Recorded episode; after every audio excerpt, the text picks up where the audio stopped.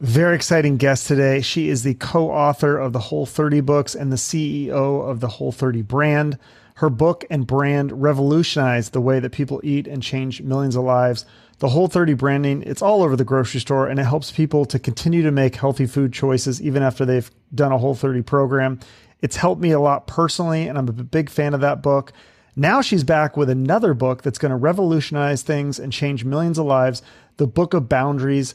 This is all about healthy boundaries, romantic relationships, friends, family, work, and even ourselves.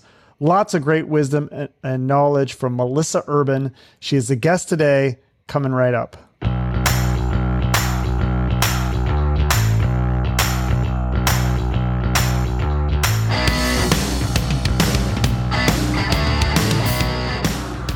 Thank you so much for doing this. Big fan. Love the whole 30. I think it changed my life and millions of others. And now, uh, dare I say, this new book is going to change even more lives? I hope so. From your yeah. ears to God's or your mouth to God's ears. Yes, I hope so. yeah, so it's it's about boundaries. It's, it's called the book. Is it the book of boundaries? Isn't that the, the title? Yes, yeah. the book of boundaries. Very simple title, but yeah, explain to people what this is about. I love it. Yeah, so you know, Boundaries are healthy limits that we set around how other people are allowed to engage with us. And they're designed to help us preserve our time and our energy, our mental health, our finances, our physical space. But boundaries are really scary for people. They're uncomfortable. And I think there are a lot of misconceptions about boundaries that they're somehow selfish or mean or controlling. And I think people struggle with how to say them. They're like, okay, I like the idea of boundaries. I like the idea of healthy limits and improving my relationships, but how do I say that? So the entire book is really just a practical guide on how to apply apply boundaries to all of your relationships to immediately bring freedom and capacity and energy and improve mental health. Yeah. Eh, would you say that setting boundaries is similar to setting standards? Like there's just certain things that you're just not going to tolerate anymore in a way, yes. But boundaries are flexible and they are really context dependent. So you may have boundaries that are standards across all of your relationships, no matter what. I am a recovering addict. My boundary is I don't hang out with people who are doing drugs. Hard stop. Don't care who you are. You could be the whatever. I don't hang out. That's my boundary. But I have boundaries with one set of parents that are different than with another because of the way they choose to show up in my life. I have certain boundaries with friends that I don't have to have with my sister.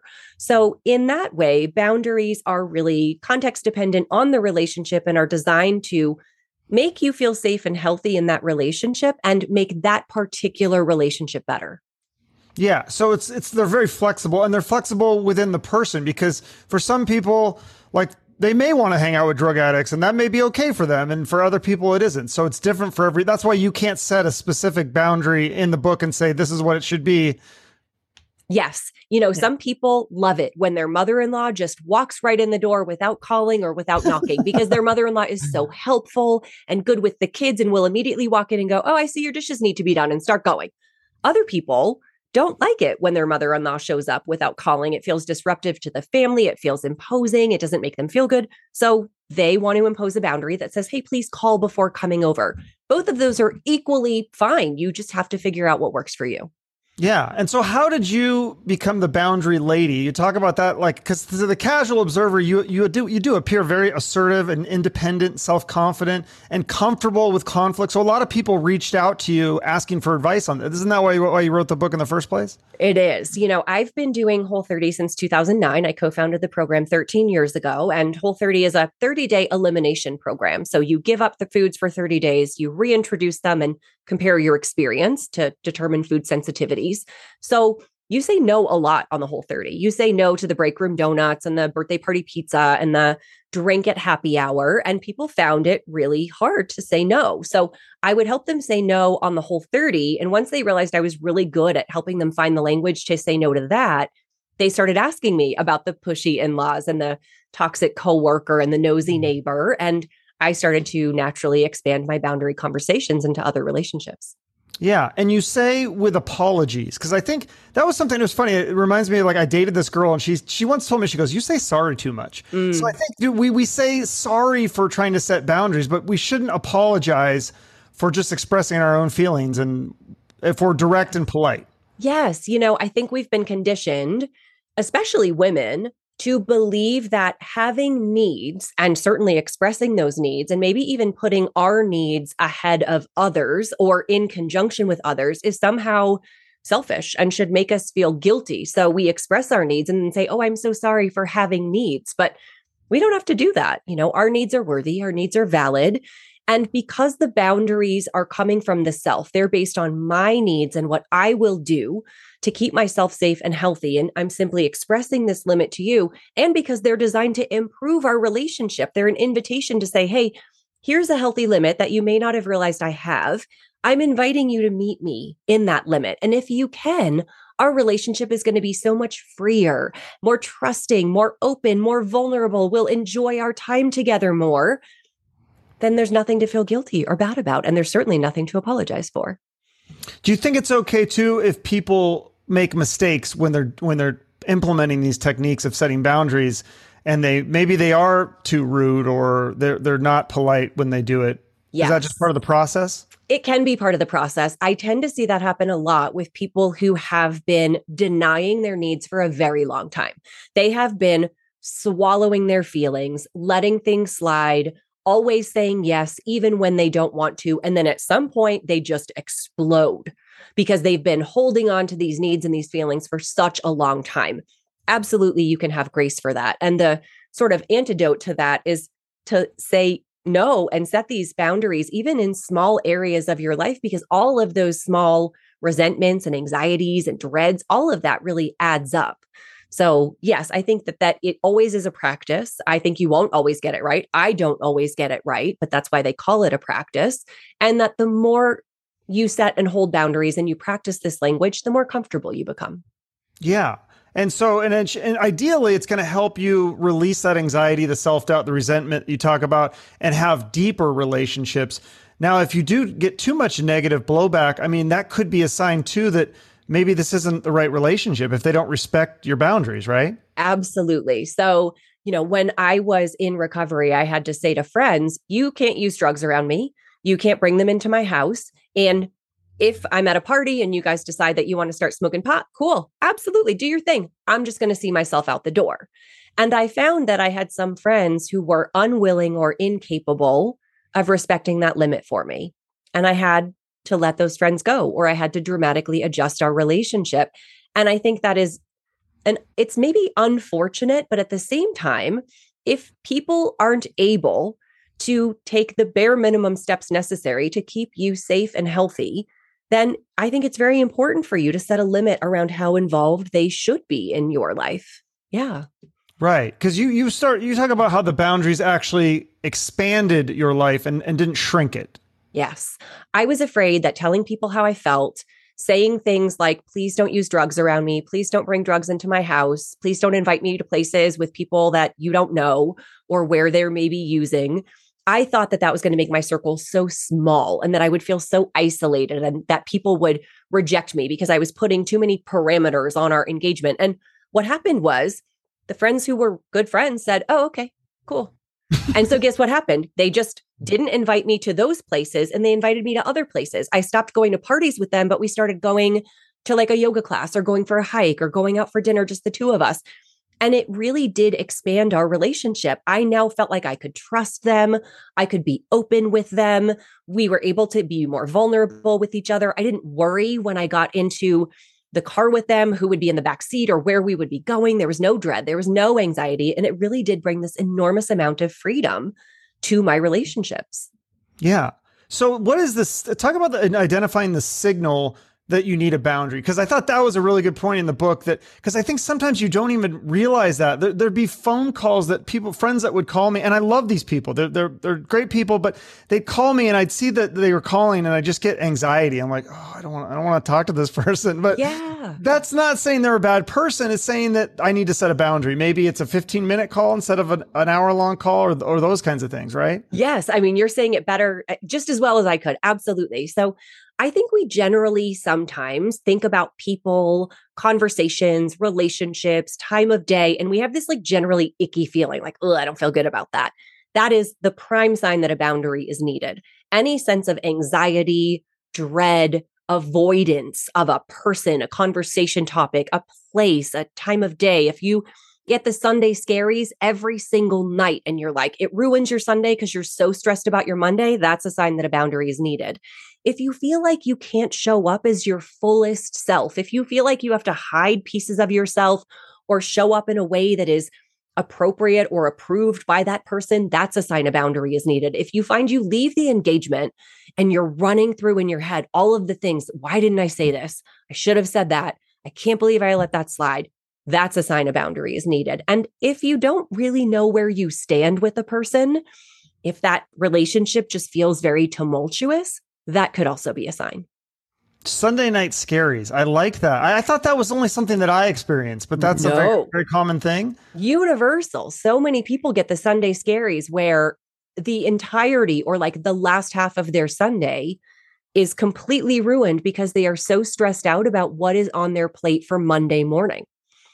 Yes. And that's a prime sign that a boundary maybe a boundary with coworkers, maybe a boundary with your boss, maybe a boundary with your spouse and your kids around what your Monday mornings look like, maybe a boundary with yourself about what you are doing on Monday mornings that could make your Monday feel so much smoother and less stressful.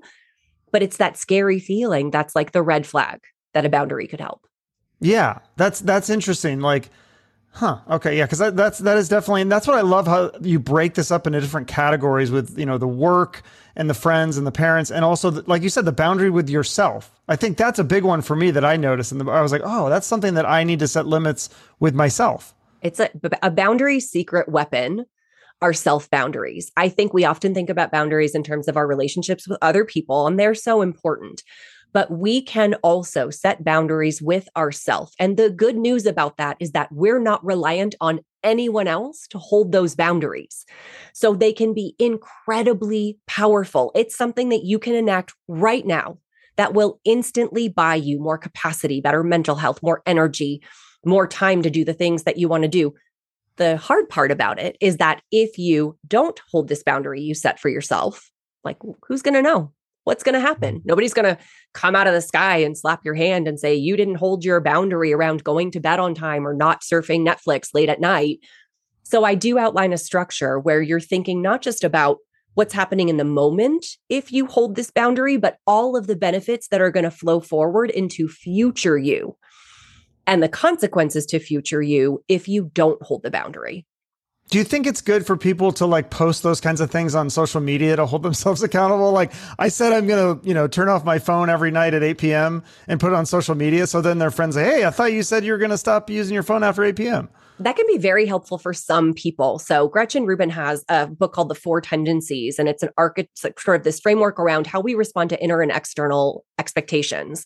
And there's a certain population group, obligers, that respond very well to external expectations. So if I say to you, I'm going to meet you at the gym three mornings a week, I'll show up and I'll be there because you expect me to be there. But if I say to myself, I'm going to go to the gym three mornings a week, I have a really tar- hard time making it happen because I don't respond to inner expectation well.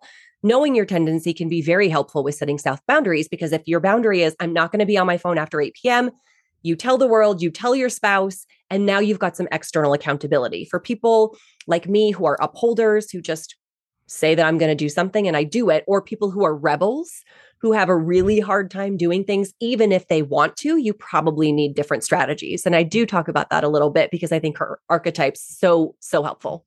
That's I'm gonna have to check out book out. That sounds really it's interesting. good. Yeah. Yeah. Cause I, I sometimes I just don't understand I used to work in the schools and I used to work with kids and I was like, there was all these kids that just didn't do their homework. And I was like, wait, you can do that? You can just like not do home. Like I didn't understand that. And there's a lot of people that that's just how they're, they just like, no, I'm not going to do that. Yeah. And they just, they're rebels.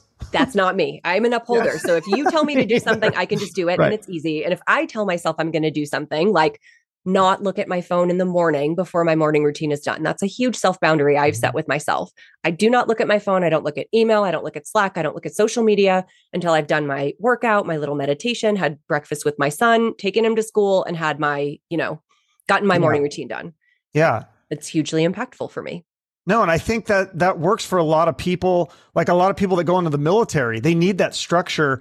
And I, I think some of that structure, like I just think even doing the whole 30 for me, like I, it really helped me because I was like, okay, these are the rules. Like I'm sticking to the rules, and I just stuck with it for 30 days. And it, and it, I've done a few rounds of it, and it it really does make a huge difference. Do you recommend that people do start with a whole 30, or would you recommend people read this boundary book when this comes out, and and then do the whole 30 after? It, you know, I think that there you can go either way. I'm obviously taking a ton of people from the whole 30 community mm-hmm. and leading them through this boundary conversation because they've seen the power of boundaries and sticking up for yourself and for your health commitments during their whole 30 mm-hmm. and they're now applying it to other relationships in their life. If you are new to the practice of boundaries and you want just a really effective, incredibly impactful, but also easy way to start, the whole 30 is awesome because the rules are so black and white. It's an elimination diet. So you have to complete it very strictly. You know, all doctors who prescribe elimination diets talk to you about the fact that they need to be done according to the books. And for 30 days, you will be eating these things and you will not be eating those things. And then you get to practice holding your boundaries around that. So when someone says, Do you want the wine at happy hour? You can practice saying, No, thanks. And if you need to, you can say, No, thanks. I'm on the whole 30. But I encourage people just to say, no, thanks, and just see how that feels. And if somebody says why, you can just say, oh, I don't feel like it. not in the mood. I'm not drinking right now. Not tonight. And stand in that power and see what it feels like to hold that boundary successfully. The whole 30 can be an incredible proving ground and practice ground, giving you the confidence and the increased energy and better sleep and fewer cravings and happier mood that the program brings that will carry you forward into some of the other tougher boundary conversations. Absolutely. Well, I don't want to give away the whole book, but this let's just talk about some of the stuff because we're not going to go into all the examples. That's why people need to buy the book. But the three steps of boundaries. I mean, it, it does sound very simple. So it's one, identify the need for the boundary. Like, so if there's anxiety about something, set the boundary using clear and kind language. And then three, hold the boundary. I mean, it sounds so simple. Yeah. Why is it so complicated? It sounds simple. I think it's I think it's complicated in part because it's deeply uncomfortable. People mm-hmm. are uncomfortable. They're uncomfortable having needs. They're uncomfortable advocating for their own needs. They may not even be closely connected enough to themselves to know what their needs are because they're so used to putting everyone else's needs ahead of their own. So it's uncomfortable. And I think the way that we've been conditioned, especially women, is that we aren't supposed to speak our minds. I cannot tell you how many times people say to me, Oh, but direct communication is rude. And I'm like, No, no, no. Direct is direct. Rude is rude. I can be direct and still kind. But mm-hmm. I think as women and growing up, my modeling for, you know, boundaries were like, maybe you roll your eyes a little. Maybe you make a little face. Maybe you try to change the subject. Maybe you laugh uncomfortably. None of those are setting a boundary in order to set the boundary, you have to actually say the boundary, which is, I don't allow smoking in my home. Please put out that cigarette. Or please don't talk to me about your religious views. I am exploring my faith on my own and I don't want to be a part of that conversation. You have to actually say it. And all of those are perfectly polite and perfectly kind, but they very clearly express your limit and let other people know where they can meet you in order for your relationship to be healthy. Right, because I think there's there's four different types of communication. The way I understand it, there's passive. So passive, you just wouldn't say anything, and then there would be aggressive, where you're like mean about it. And then there's passive aggressive, which is like the eye rolls and the snooty stuff and the Facebook stuff. And then there's assertive where you just say what you feel in a polite way, the clear and kind, as you yeah. mentioned in the book that yeah. many times. Yes. You know, clear is kind is a phrase that Brene Brown used in her book Dare to Lead. And I asked her, I wrote her a note and I said, Can I use this here? Because it's like such the found it's the perfect foundation for boundaries. And she graciously said, Yes. Clear is kind. If you and I are in a friendship and you are doing something, say you are, I don't know, making un, give, offering unsolicited advice about my parenting, right? So every time you see me hanging out with my kid, you're like, oh, Melissa, you know, I, I read about gentle parenting and that's not the way to do it. Or are you sure he needs more screen time? Or, you know, are you sure you want to feed him that much sugar late at night? That's hurting our relationship. It's impacting our friendship. I'm now going to dread our conversations. I might not want you over the house. I might limit the time you spend with me and my son. So to just hint about it, to say something like, oh, okay, there goes Chuck again, or, you know, to eye roll or to make a joke about it, that's not kind because I'm not telling you, hey, Chuck, you're crossing a limit with me and this doesn't feel good. And here is where my limit is. And I'm going to invite you to meet that. Can I ask you not to offer unsolicited advice about my parenting? If I want your input, I'll ask for it. But I'm not finding it helpful and it's really kind of detracting from our friendship. perfectly clear, perfectly kind. Now you know where the limit is and you can go, oh man, I didn't know that that's what I was doing. Totally. No problem. And now our relationship feels so much bigger and so much more free. And do you think that people can do this in the dating world? Because I feel like that's a big thing that I, I mean, I don't, I have a girlfriend, so I don't, I, I mean, I see all these people, I, I, we miss the whole like dating apps thing and the swipe, swipe left or right or whatever it is. But I feel like there's, I, from stories I hear, it's all, there's a lot of just ghosting where people just disappear. Is there a proper way to set a boundary with somebody that you went on a date with and then you don't want to ha- further a relationship with? I mean, could you set that in a nice way? So then perhaps if you saw that person out and about, it would be cordial. I mean, yes, that is the kind thing. The kind thing is not to go on a date with someone and to be nice at the end of the date, say, that was really fun. I'll call you tomorrow. And then just never call them again. That's mean. Right. That's like really not nice. So this ha- when I was dating, this happened to me. I had a first date with someone. It was coffee. They were nice and I wasn't feeling a romantic connection. And so at the end of the date, he said, "Do you want to do this again?" And I said, "I'll be honest, I'm not really feeling much of a connection. I think you were really nice and you know, I really appreciate this coffee, but no, I don't think we'll do it again." it sucks to have to say it. And I know it mm. sucks to have to hear it. And also, what is the alternative, right? The alternative is not saying anything. It's ghosting, it's lying, it's being mean, like, hell no, I don't want to go on this date again. So I was really honest. I'm not feeling a connection. So I'll pass. But I did have fun at this coffee. Thank you so much. That's how you do it. And well, not to, I don't want to cross your boundary, but like with your own uh, current relationship, didn't, wasn't there a breakup first?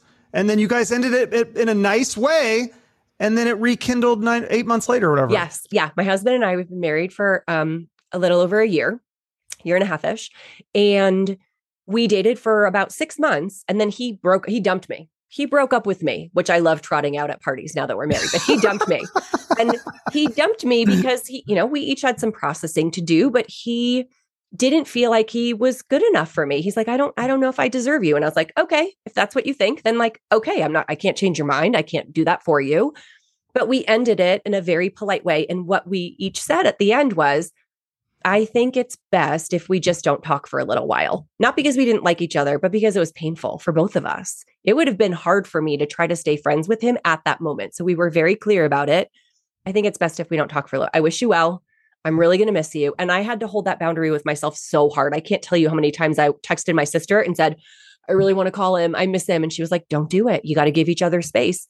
And when he came back around into my life eight months later, we had both done a bunch of therapy and a bunch of self work, and we're very different people. But the way we ended it allowed us to come back together from a place that was, you know, really healthy. I love it. Yeah, I just love the the, the nice, clear boundaries with people. It, I feel like it it it ends up good in the future. Even again, if the relationship isn't working right now, maybe even with a friendship, it could be that way where the friendship ends temporarily and then you both grow as people and then you become friends again later. Absolutely. You know, I think again, boundaries should be flexible. Relationships are always changing. Your context is always changing. The boundary that you need now, you might need not need a year from now. When I was freshly divorced, I had friends that were friends with both of us, me and my ex, and they would occasionally say, Oh, did you see what your ex was up to on social media? And I would have to say, I'm going to stop you right there. Please don't share stories about him. We're trying to respect each other's privacy, and it's really much easier for me to move on if I don't hear about them. I don't need that same boundary anymore. So if somebody comes up and says, Oh, did you see what your ex did? I might just say, Oh, no, I didn't notice. Or like, No, we're not that involved, but I don't need to set a firm boundary anymore because my context changes. What this does in friendships, Chuck, is that it makes me a safe person for you. You know that I will take responsibility for my own feelings and needs. You know that I will say what I mean and that you can trust that I mean what I say. You know that I'll advocate for myself. So when I say no to you, you'll know that I really thought about it and couldn't do it. But when I say yes, you'll know that I'm saying yes authentically, not resentfully, not begrudgingly. I won't be mad about it after the fact. And that creates a sense of trust and safety in relationships. Yeah. And so if people, sometimes people get a little nosy. Like maybe early on, and I think you use this example in the book, is that early on in your addiction, when people would ask you things like, "Why don't you? Why don't you want to drink?" Like you didn't feel comfortable sharing that. So how do you? Uh, how do you kind of hold that boundary? And and when people ask you, "Why not?" Yeah. I always say it is not your job to guess my boundaries. It is my job to set and hold them, which means you can ask me anything. Now, people ask me some wild things that, like, in any polite society, we would probably say are not appropriate or, you know, polite. But early in my recovery, when people would say, like, well, why don't you drink? I wasn't comfortable saying I'm in recovery. I was new, I was still navigating it myself. So at the time, I would just say, I just don't. That's it. It does not invite further conversation. I'm not going to, you know, explain. I'm not going to try to over explain. I'm not going to try to justify. I'm not going to be awkward about it. I'm just going to say, I just don't. Hard stop. Now, when people ask me, why don't you drink? I will say, I don't drink because, or use drugs because I'm in recovery.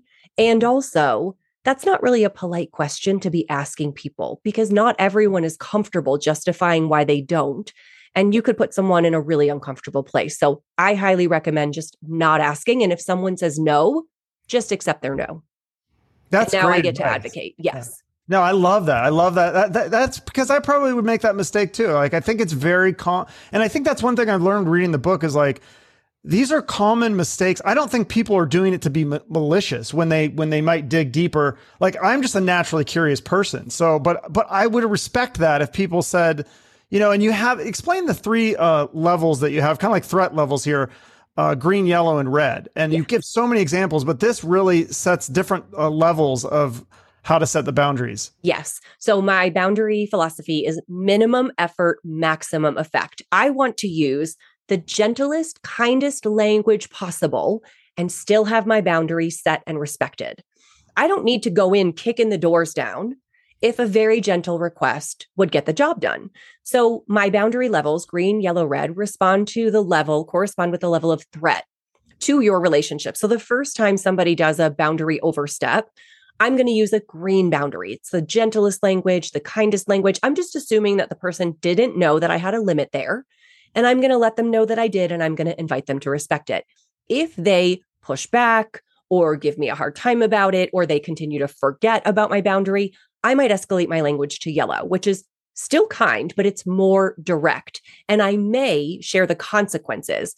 Hey, if you keep asking me or pressuring me to drink, I'm going to have to leave the, like, I'm leaving the event. The red boundary is the threat to my safety, my mental health, our relationship is imminent. It is serious. If you continue to disrespect, and now I am going to take the steps that I need to keep myself safe and healthy, which is you continue to pressure me around drinking, I'm going to leave and we're going to have a conversation about these work events and how the environment is not healthy for your employees, right? So, green, yellow, red gives you a variety of languages to allow you to escalate if you need to, but also so that you get to go in feeling like you can enter the conversation very gently and kindly. Do you ever have to jump right to the red? Like maybe if it's with a stranger or something? Sometimes, yes. Um, when my physical space, when my physical like body is at threat. So if I am not a hugger and I'm at a wedding and I, you know, someone approaches me and I'm sticking my hand out to make it very, very clear that I'm a hand and they go in for the hug, I might immediately push them away and go to, you know, kind of use do the Heisman and say, I'm not a hugger. My name like is that. Melissa, right? So you might have to go to the red immediately. But mostly in relationships, you can start with one of the gentler boundaries, especially if it's the first time you're setting it. If you open with a red, right? If your mom, uh, caught, you know, you're sitting down eating dinner and your mom says, Are you going to eat all that? And you say, Mom, I'm leaving the table. That's an appropriate red level boundary if you've already asked her not to comment on your plate and you've mm-hmm. reminded her not to comment on your plate because it does a number on your mental health. But without that context, the red boundary just feels pretty harsh.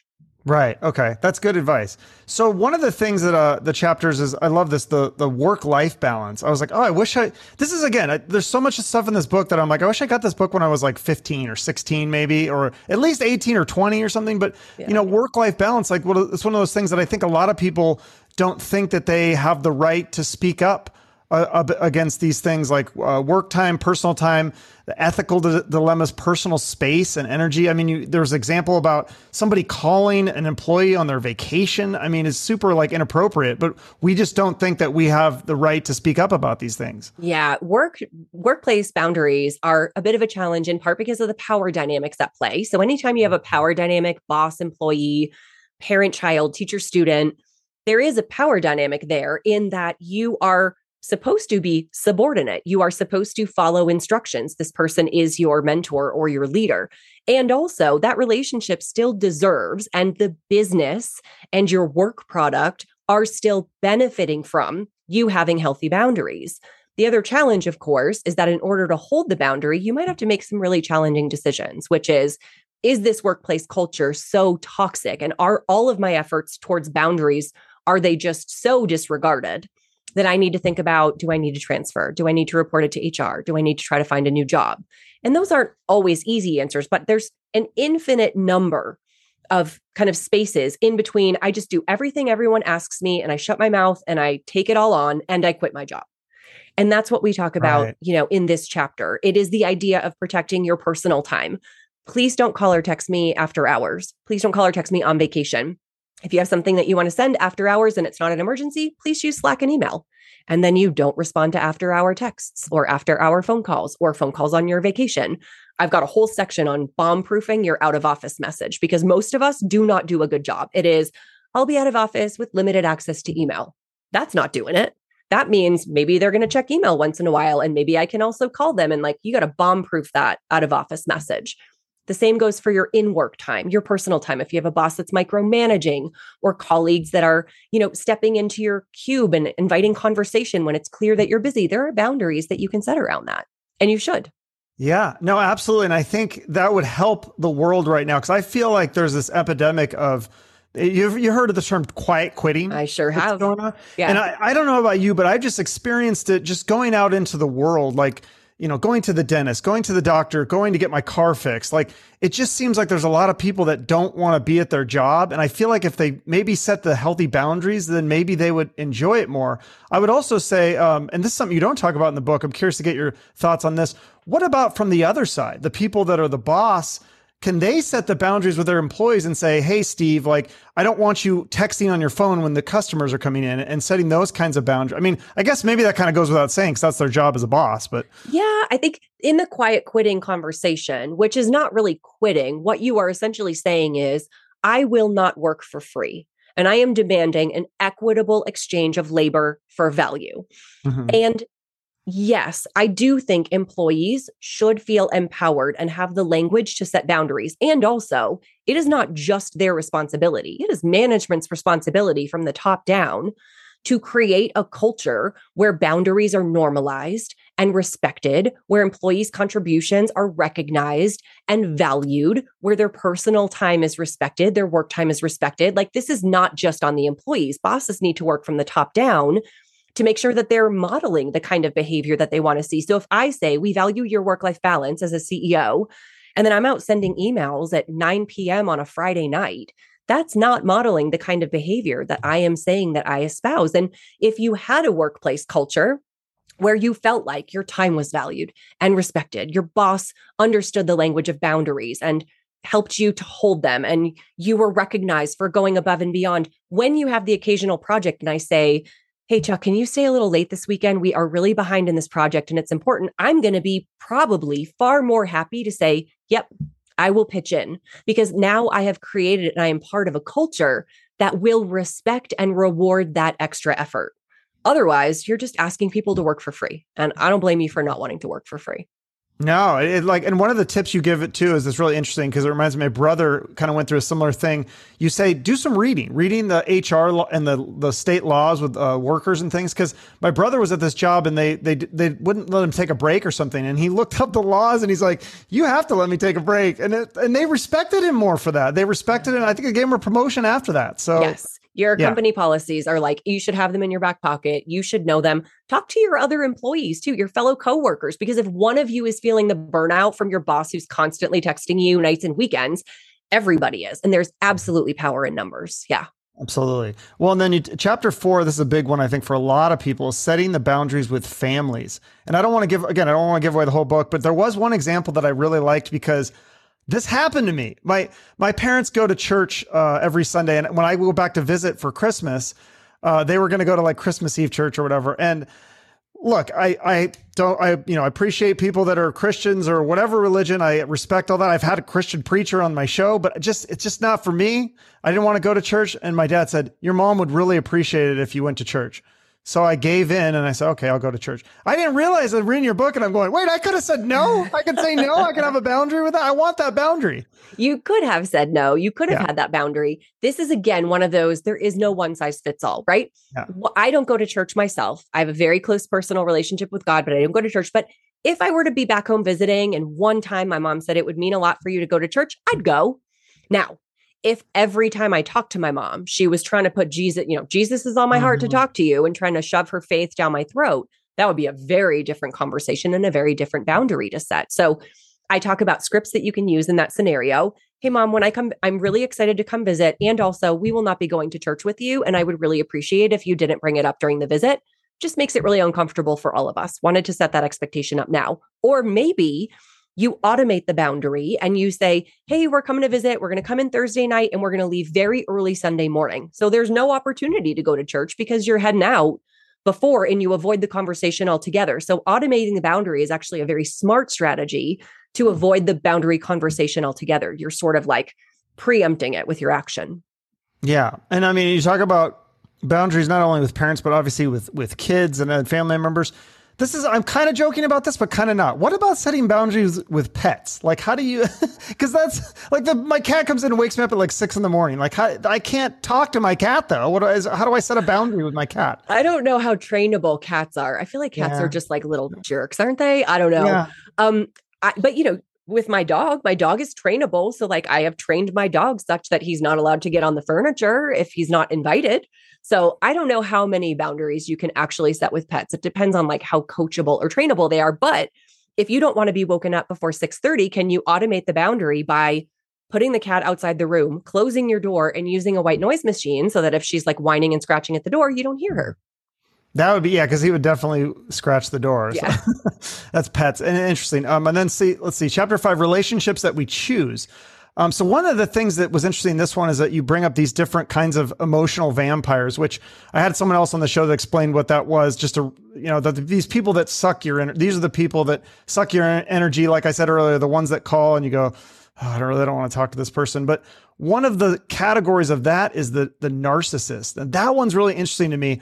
I don't. I've been doing a deep dive lately. There's there's entire YouTube channels that are dedicated to narcissists. Explain what your in your understanding what a narcissist is. Yeah, so it is a it is a diagnosed mental health condition and I'm not a psychologist or psychiatrist, but essentially in the form of emotional, you know, vampires or friends, it's the person who keeps you around as long as you are in service of them. If you are doing something for them, if you're making them look smart, if you're pumping them up, if you are a nice prop because they needed someone to like be with them, they'll keep you around. But once you're not serving them, they kind of don't want anything to do with you. They like to manipulate you. They like to make sure that they feel like they're the smartest person in the room, the best person in the room. And they essentially chip away at your confidence and your self esteem such that they now have a sense of control over you and power over you. And those kind of friendships can be incredibly toxic and incredibly draining.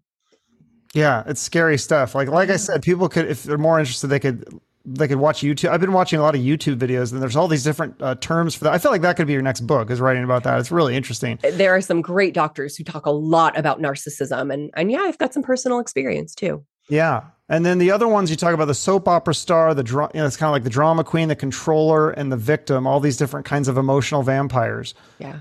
Yeah. The the soap opera star is the person who's like always in drama.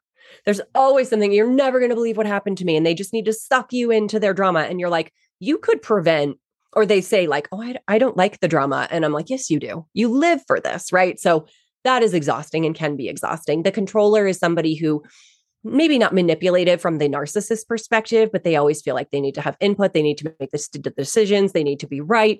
And then the victim is perhaps the one we're all the most familiar with and the one that's the most emotionally draining. It's the person who is constantly emotionally dumping onto you, mm-hmm. asking for your advice, never taking your advice, and never making any changes, nor taking responsibility for their own situation. So they just dump their stuff onto you and expect you to hold it and carry it. And that is the entire relationship. They don't ask you about yourself. They don't, it's not like an equal partnership. It is just a one way dump. And that's not fun or sustainable. Right. And I loved this part of the book.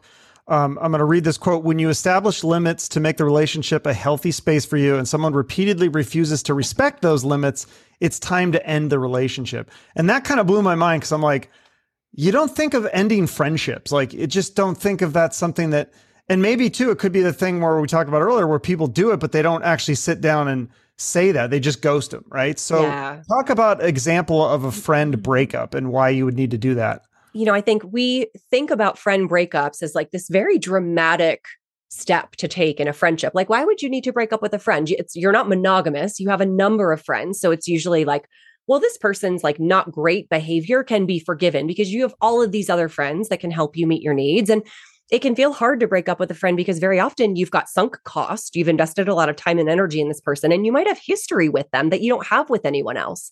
I have friends that go back 10, 20 years before I met my husband, and breaking up with them can feel like cutting off a piece of my own history. And also, friendships change, people evolve. And if you find that you are giving far more energy to this friendship than you're getting back, and you've set green boundaries and yellow boundaries, you know, maybe it's I wish I could be your therapist, but I can only be your friend, which is a beautiful quote that Lori Gottlieb mm, says.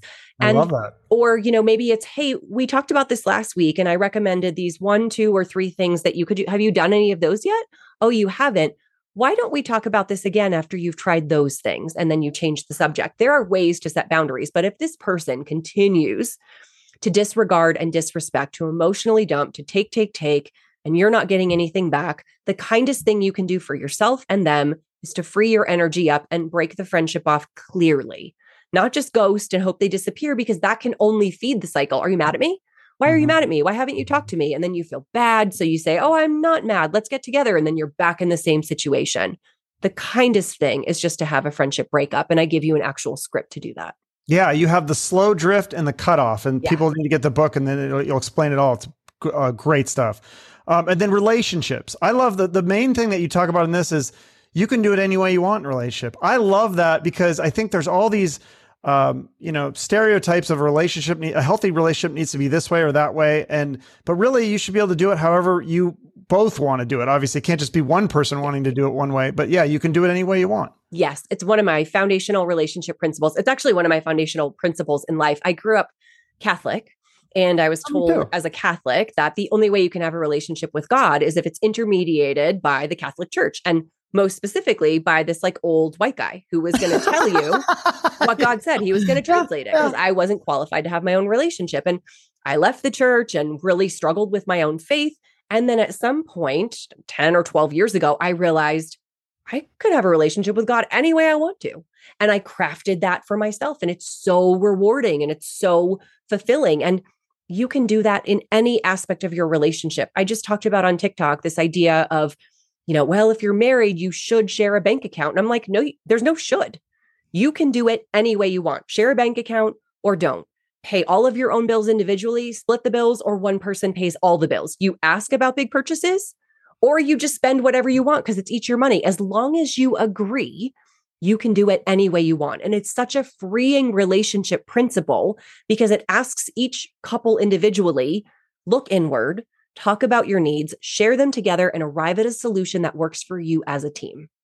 Right. Yeah. It's, it's, and it's also more than boundaries. It's uh, like you said, communication and expectation. I think those two things, and that could be, again, that could be a whole other book too, right? Yeah. Because, yeah, that's a totally different thing. But again, you do it any way you want it, that whatever works, as long as you're communicating, the expectations are there for both people, then I think it can work. Yeah, absolutely. And that goes for finances, it goes for socialization, it goes for I had a conversation recently with some friends who were like, you do you sleep in the same bed as your husband every single night? And I'm like, nope, not every night. If one of us is super tired and goes to bed early, he'll sleep downstairs. If we're sick, one of us sleeps downstairs. If he wants to get up super early and doesn't want to bother me, he'll sleep downstairs. If I'm just not feeling it, I'll say, babe, I'm sleeping downstairs. And I think that's a very healthy way. We agree that our good night's sleep is more important than the social construct of us sharing a bed.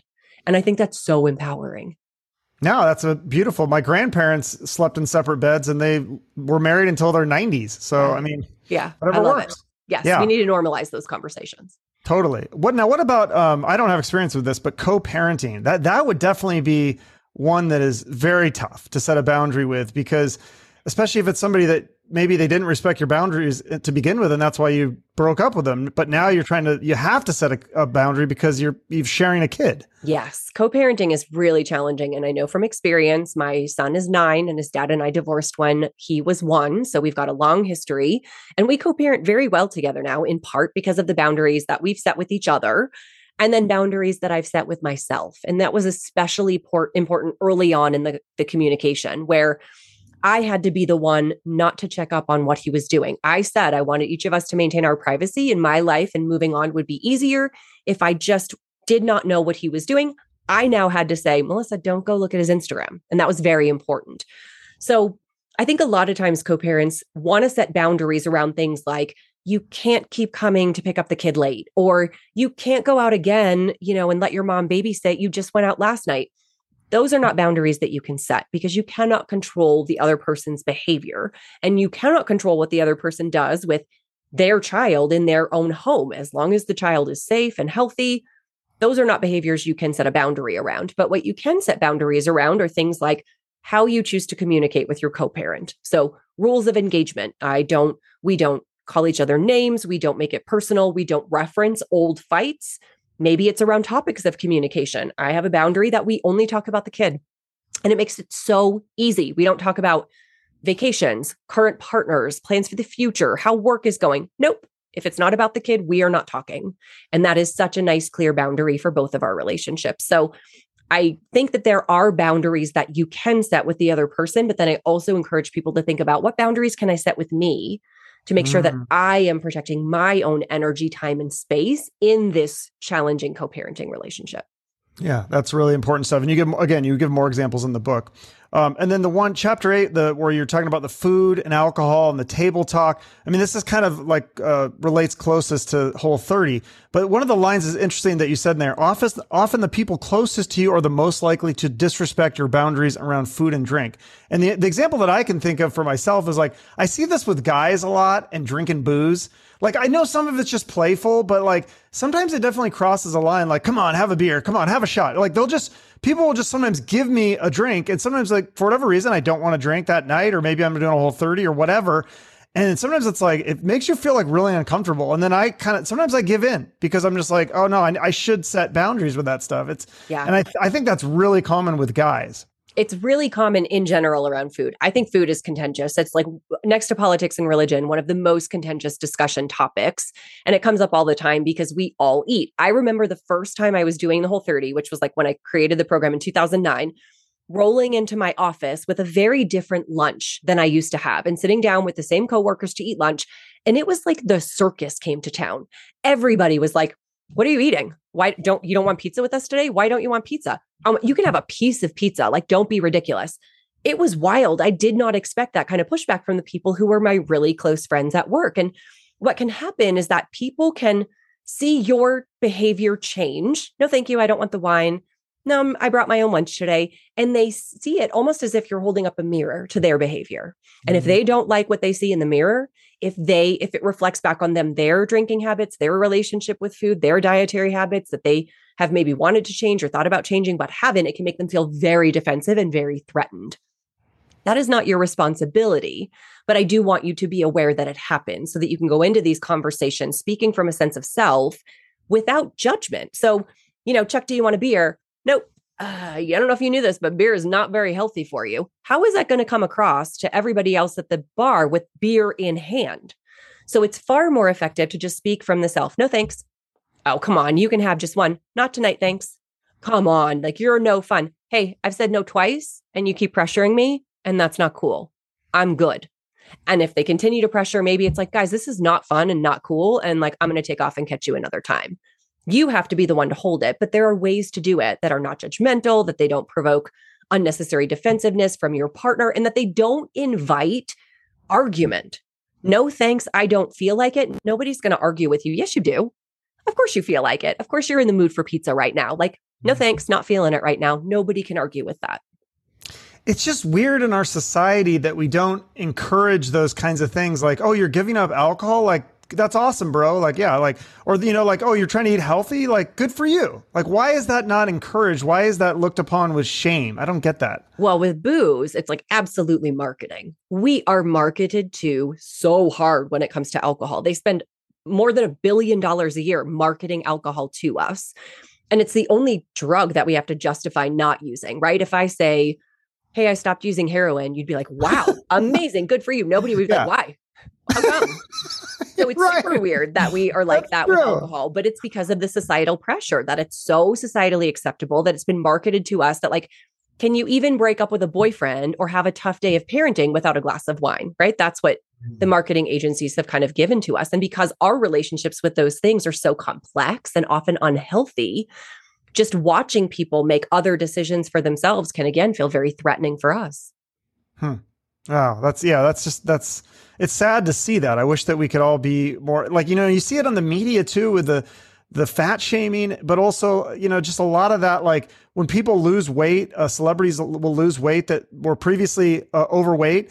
They'll shame them for losing weight, like they sold out or something. And it's like, but isn't that a good thing that they're being healthy? Like, I don't understand. Or they attach way more worth and value to the weight loss and assume that they're healthy now that they've lost weight. And it's like, right. does this person have an eating disorder?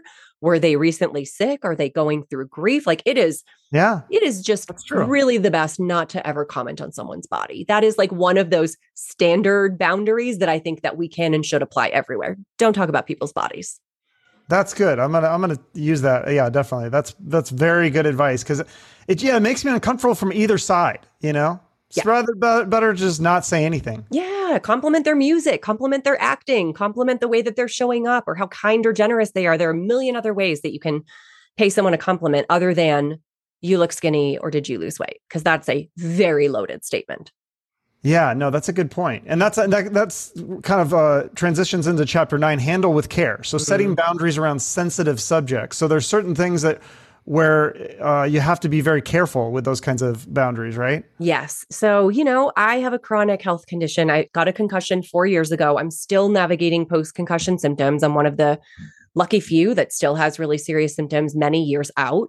And it's really hard for me when I say something like, oh, I'm still navigating symptoms, and people go, oh, are you like, you're still sick? Or, oh, how did you get your concussion? And I tell them, and they go, that doesn't sound that bad. Or, mm. oh, have you tried this essential oil or this dietary fix? Like, there are times where it is better just not to insert yourself. And around sensitive subjects, a chronic illness, a disability, a loss, even the question, do you have kids? seems so innocuous. But if you are talking to someone battling infertility, who just lost a child, who has had miscarriages, that question has the potential to cause serious harm. Now that I am aware of that, I just don't ask, Hey, Chuck, tell me about yourself. If you volunteer that you have kids, now we can talk about it. Sure. But I'm not asking and running the risk of you saying, actually, my partner and I just suffered our third miscarriage. And like, holy crap, that is not the impact that I want to have. So handle with care. Yeah, that's a good one. And then chapter 10, you talk about um, this again, this setting and holding boundaries with yourself. And I love the way you phrase this. It's so perfect. It's like, is there a goal that you're working towards that could be furthered if I just set a limit? It, I feel like that's a brilliant question to ask. It's like, for me, I feel like it's, my phone and social media and TV. Probably those three things. Like I love watching sports and movies, but I probably should set some limits because I will just spend an entire Sunday watching football. Yeah, and that's okay. Maybe maybe that's okay. And everyone, you know, every once in a while you enjoy doing that and it's really fun and maybe it's social for you. But if you find that that behavior is getting in the way of your goals, I want to work out 3 mm-hmm. mornings a week, except I find myself so tired at the end of the night and I'm just like surfing Netflix and I end up staying on way longer than I want to. And then it's 11 p.m. and then I have a hard time going to bed and I don't sleep as well. And there's no way I can get up in the morning to do my workout. Are there boundaries that you can set with yourself around screen time and bedtime? That make achieving that goal so much easier. So, you know, I offer several suggestions. Maybe you don't watch TV during the week and TV is only a weekend thing. Maybe you program your TV to self turn off after one hour. Maybe you watch one episode and that's it. Or maybe you only watch Netflix or sports while you're doing something else that's like productive. So I love pairing Netflix shows with tidying. I'll be in my closet, I'll be organizing, Smart. hanging things up, putting laundry away, and watching my like the most terrible Netflix shows, all of the terrible reality shows.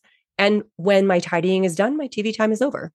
Perfect. I love it. Yeah. Um, chapter 11, this is something that I wanted to, I love this quote. People reacting badly to your boundaries means that you're revoking a privilege they were never meant to have. Oh, that's just brilliant. Right. People don't and won't always like it when you set a healthy boundary. Hey, sister, um, I know that you've been bringing your dog over every time you visit, and you know that my son is allergic, and I need to set a boundary now. You can't bring the dog over anymore. If you come over with the dog, the dog either has to stay in the backyard or just don't bring him at all. And the next time my sister shows up with the dog, I can say, Oh, cool, you brought the dog. Gonna leave it in the backyard or do you want to run the dog back home? She's not gonna like it. She's gonna say, I don't understand. This was okay before. Why isn't it okay mm. now? You have to understand that their reaction to your boundary is not your responsibility. You they're going to have feelings about it and they can have whatever feelings they want about it and also your boundary is your boundary. So you can say, "Yes, I used to allow it." And you know what? It made me really resentful and I mm-hmm. was, you know, it always made my son really stuffy and you would always leave and I'd be mad at you for bringing it over and that's not fair to you. And that's not kind. So now I'm saying, hey, you need to leave the dog at home and that's going to make our visits and our the house, you know, the health of our house so much better. And then your sister is allowed to process that boundary however she wants, but you do not have to be responsible for processing it with her. No, that's that's a good point because that is something that I've heard before when I've set boundaries with people is, well, you we, you allowed this before, mm-hmm. like you used to talk on the phone with me for an hour before. Why won't you talk, you know, for an hour now? It's like, yeah. I'm setting a boundary. I don't want to do that anymore. So, and you're right. It's like it causes you to be resentful. And sometimes your context just changes. Yeah, you know, six months ago I had capacity for long phone conversations, and I just don't right now. Mm-hmm. That's it. You know, so that the same goes for. I hear from a lot of people who are like, "Oh, I volunteered for this thing a year ago."